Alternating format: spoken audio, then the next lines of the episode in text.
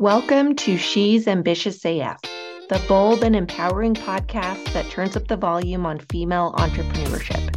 Join us as we dive headfirst into the wild world of boss babes, where we spill the tea on all things ambition, success, and the occasional hilarious disaster.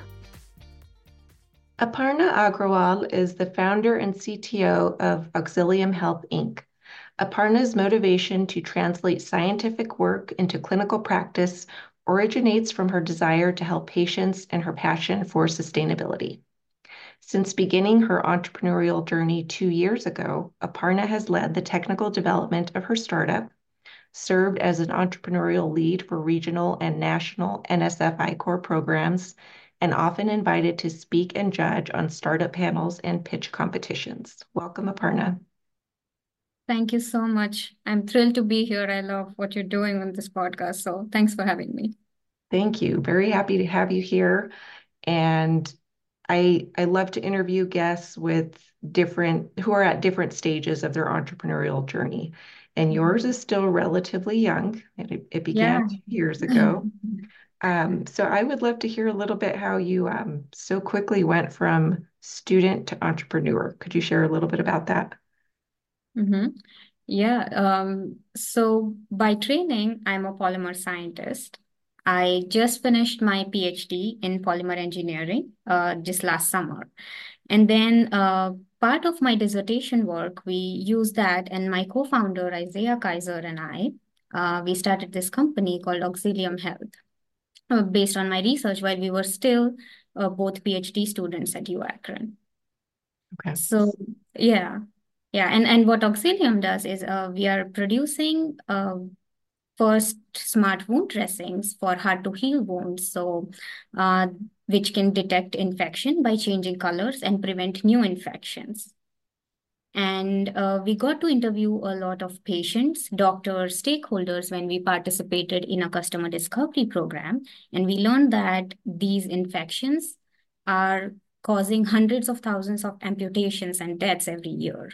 Wow. And this problem, we are not aware of it. We hear wound care and we think it's simple. So, how we transition from research to entrepreneurship is when we learned that there is a problem and it's a big problem, and we thought we can solve it and we wanted to. So, that's when we formed the company and we took one step at a time. There is a rich ecosystem uh, surrounding Akron. We had many mentors and UARF that could help us. We got connected with Project MedTech.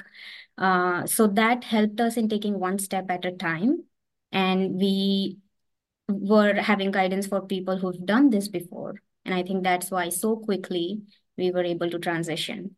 Uh, because I think we did right things. We did the first thing first. We did customer discovery first. So we found out that there's a need. And yeah. then we started our company. Yeah, and so many entrepreneurs don't get that advantage. So that was a huge leg up that you both had. And I'm familiar with Project MedTech, love them. I was actually just a guest on Dwayne's podcast last week. Um, so it's it's wonderful for entrepreneurs to utilize support resources like that. So you said it's you and your partner, Isaiah, right? Mm-hmm. How long did you two know each other before you formed the business? uh, it's uh, a very, I think we had a unique situation. Uh, so Isaiah and I did not know each other before. We were introduced by a professor at UAkron. So that professor knew Isaiah. He didn't know me. He saw my research at a poster competition and then he reached out to me. He said, Your research is great and it has real world applications today, not 10 years later. So you need to do this NSF customer discovery program. And here is another student, you need to do it with him. You will complement each other very well. And he introduced us, and that student was Isaiah. oh, wow. So this happened in late 2021. We did not start Auxilium until late 22, so maybe a year later, but after having this conversation, I think about one week later, we started the customer discovery. So, in a way, we started working on a company right after we met. Wow. And so we, we know that having the right partner is so important. It can make or break a company. So I'm very thankful that this introduction was ma made and that um, Isaiah and I became partners because it's really it, it went very well. It's worked out great so far. And I think uh, so when this happened and we started doing customer discovery, it's a very intense program. We Mhm. traveled all across the US together. We spoke to more than 150 stakeholders in about two, three months. Wow. And we spoke to so many patients. And after listening to their stories, I think we were touched and we both felt the same passion toward this problem. And we both felt that we can do something to solve it. And because of this shared passion, we went into partnership. And initially, when we just started the company, we used to do everything together. We were involved in every single operation, both of us. But I think what has helped over time is to clearly uh, define and distribute work and define our roles and responsibility and also give the other person the freedom to operate in their role so with time we've developed this trust in each other that i think we we are confident in the other's capability in their role so Well, uh, I I mhm. love that that worked out so well for you. I mean, it's almost like universal alignment. It was just the exact right partner that you could have gone into business with. And that's yeah. right. And and the professor was right. We complement each other very well. We have different skill sets, so that helps the company that we bring different things to the table. And I think uh, one secret that why our partnership has worked so well so far is that we are in constant communication. So not just we know that what the other is working on, but I think we always know uh, how the other is doing. So if someday I have a personal commitment and I need Isaiah to fill in for me, I know he does that for me. Mhm. Recently, we had a conversation when uh, one of us was feeling burnt out. So we discussed about how we should uh, maybe rearrange particular responsibilities or what additional resources that we need uh, Mhm. so we can solve it. So I think that helps us to not get burnt out. And we've become so close by going through all these challenges so early together that, uh, yeah, he's like a brother to me now. Oh. Yeah, when I when I'm listening to you talk, I'm getting so I'm seeing yin yang complementary balance there. Yes. And And that can be the perfect combination when you're um, going into business with someone. If they, if you have the exact same skill set and the exact same strengths, you know, there's, Mhm. It's harder. Yeah. I experienced that with my co-founder from my last company too. Best friends, very complementary skill sets. The things that I loved, she despised. The things that she loved, I despised. And so it it just worked out. So I'm I'm glad it worked out for you or it's working out for you.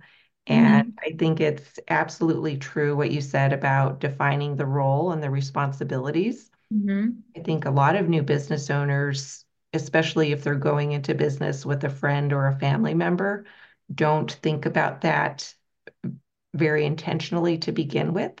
They just kind of, you know, assume things are just going to work out and, and things will get divided as needed. But you get to the point where you need to be dividing workload based on who's the best person to be doing it, not just who happens to have time on that given day. Mhm. And that's definitely um, part of the success equation is to get that right from the beginning. Mhm. Yes, I, I completely agree with what you've said because I think, uh, yeah, that's another thing. Now, after all this time, I think we have realized what is the strong suit of him and me, and based on that, we divided uh, how we should do it. And yeah, earlier we did everything together, and now, as you are saying, there's just it's not practical anymore after a Yeah. point. But I think that was also useful because then we learned that what we are good at, you know. hmm Yeah. Well, what's it been like going from student to entrepreneur?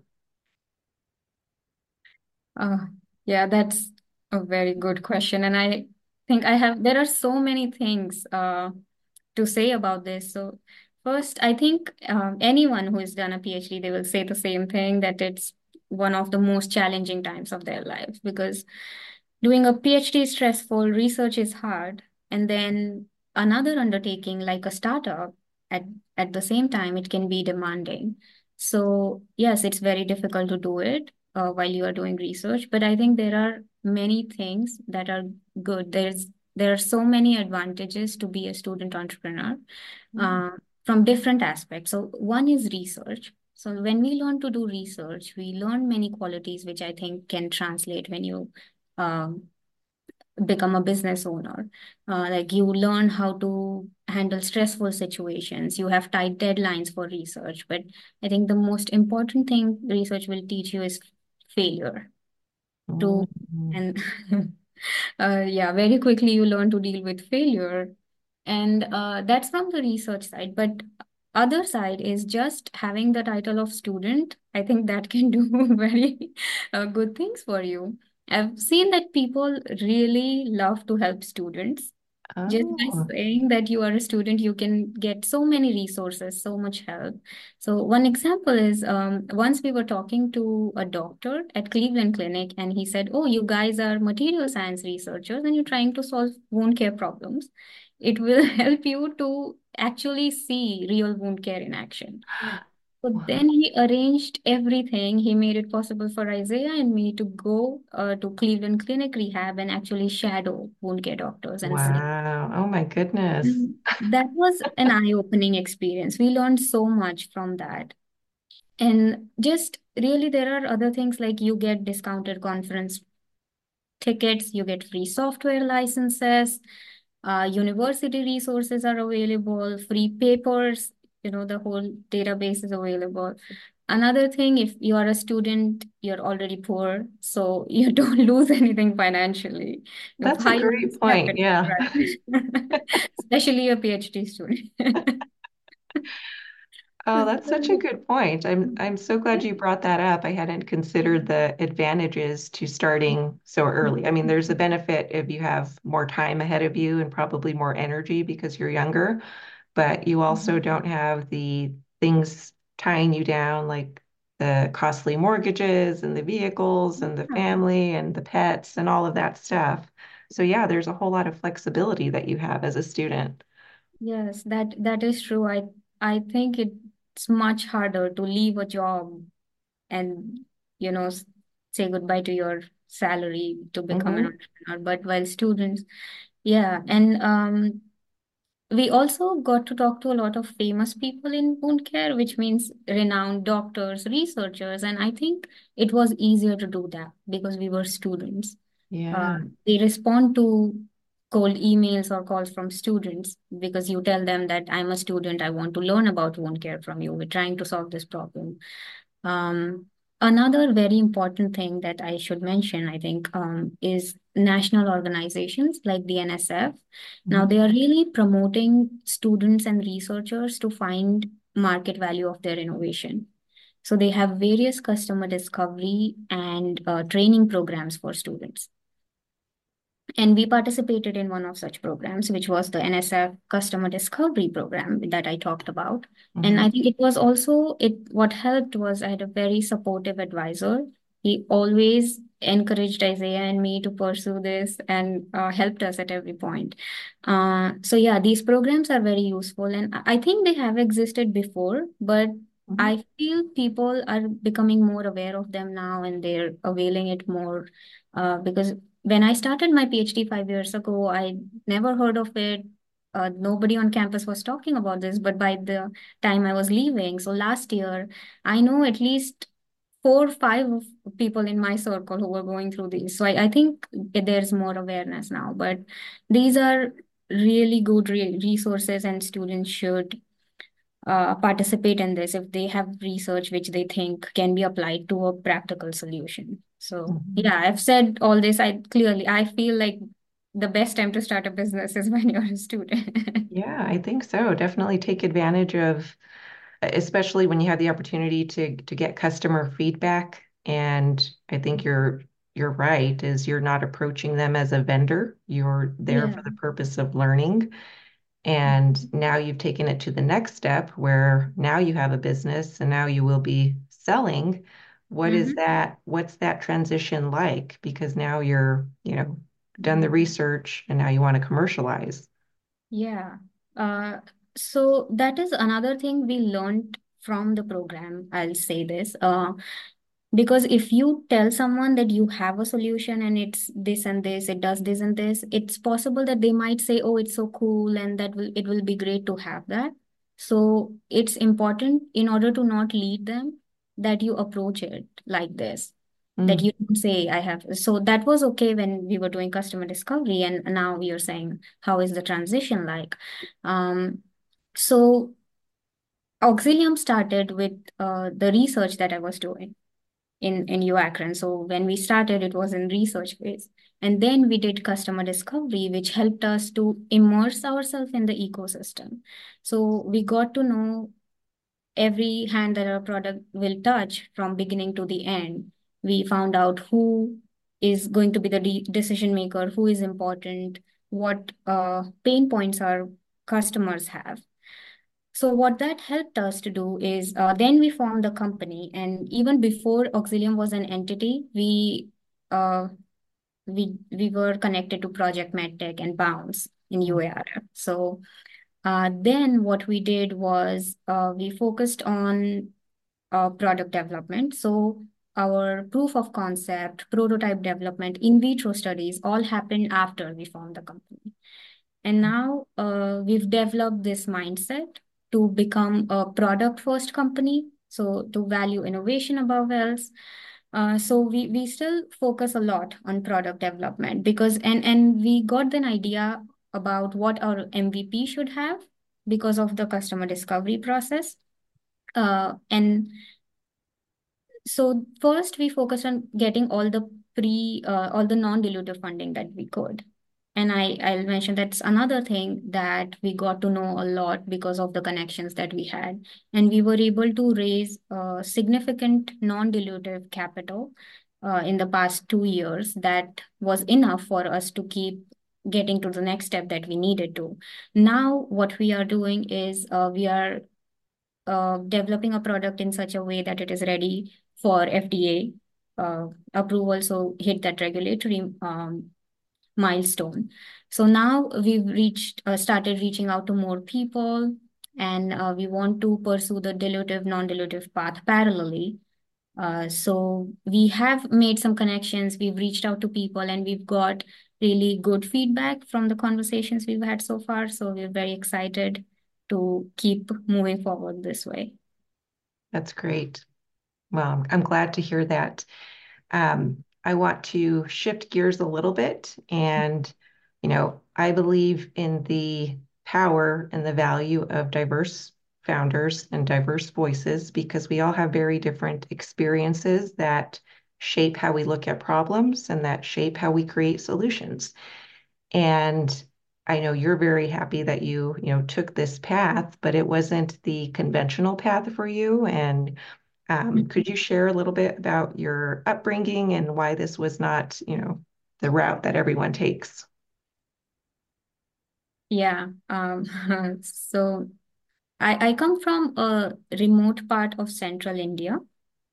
So uh, that community, uh, it is it is a community where things and paths are predetermined for women.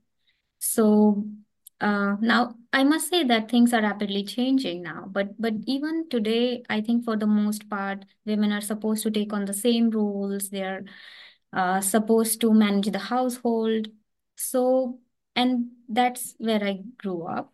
So I I feel like if a girl who's growing up, if you see that every single woman in your life is doing the same things, taking the same path, somehow you feel that that is the right thing to do. That is what you're supposed to do also. Mhm. So, uh, and I was a really quiet, uh, shy kid. I barely spoke. Uh, so nobody in my surrounding ever thought that I will take the unconventional path because of that. But Mhm. uh, I was quiet, but I was also always very thoughtful, and I felt that it should not be like this. That path should not be predetermined for women. And I wanted to do something to make a positive impact on society. Mm-hmm. And the other thing is what I always felt again that, you know, if you, if any girl growing up in any part of the world, if she sees this in her surroundings, she will feel subconsciously that this is what she should do. And I mm-hmm. really want to change that. So I think I just wanted to do something unconventional just to to show that you know women don't have to follow this path. And i think that this has been my underlying thought in every decision i've made in my life. So doing engineering then phd and now entrepreneurship. And that's why i told you in the beginning that i love what you're doing because i think that the way to do this is by telling stories of women who are doing different things and successful stories and I've listened to many of your podcasts and they're so inspiring. I, I love them. Um, so so yeah, this this was the reason. And now uh, I have found out that entrepreneurship is so empowering. You owning a business, doing something, creating something, adding value to the society, solving a problem, all these things, they are very empowering. So I hope that more women do this from my community or other communities in the world where generally they're not encouraged to take such paths. So yes, of course, my parents allowed me to do whatever I wanted to, even though it was against the norm. So well, I love that you're just challenging all the rules now. You're like, I'll go into the field that most women are not in, and I will I will just keep challenging all the norms. And I love that. And I love that you were on the show to be able to share that because there there are other women listening from around the world. We don't know where they're listening from, but someone somewhere, I guarantee, resonated with what you just shared. And I'm sure that you gave that source of insp- inspiration. That's that's the goal of the podcast is to inspire or provide information and resources. And you did all of those things. So thank you for being on, Aparna. Um, I would love I would love to um, to just hear how a little bit about the business and how folks can get in touch if they'd like to learn more. Hmm, yeah, thank you. So, um, as I said, Auxilium is the first smart wound care dressing. We are focusing on hard to heal wounds, and our focus is preventing infections and uh, detecting already existing in infections early on so the wounds don't get out of control and no wound ever reaches uh, the stage of amputation, you know. Uh, so yes, and now we are reaching out to new people. Uh, so I'm very excited to, you know, share what Auxilium is doing with whoever is interested. Our website is uh, auxiliumhealth.xyz. So that's how people can reach us. Okay, sounds great. Thank you for being on. Thank you so much for having me. Really, it was great talking to you. And that's a wrap on another episode of She's Ambitious AF. Remember to dream big, hustle harder, and show the world that when it comes to success, we're not just ambitious, we're ambitious AF.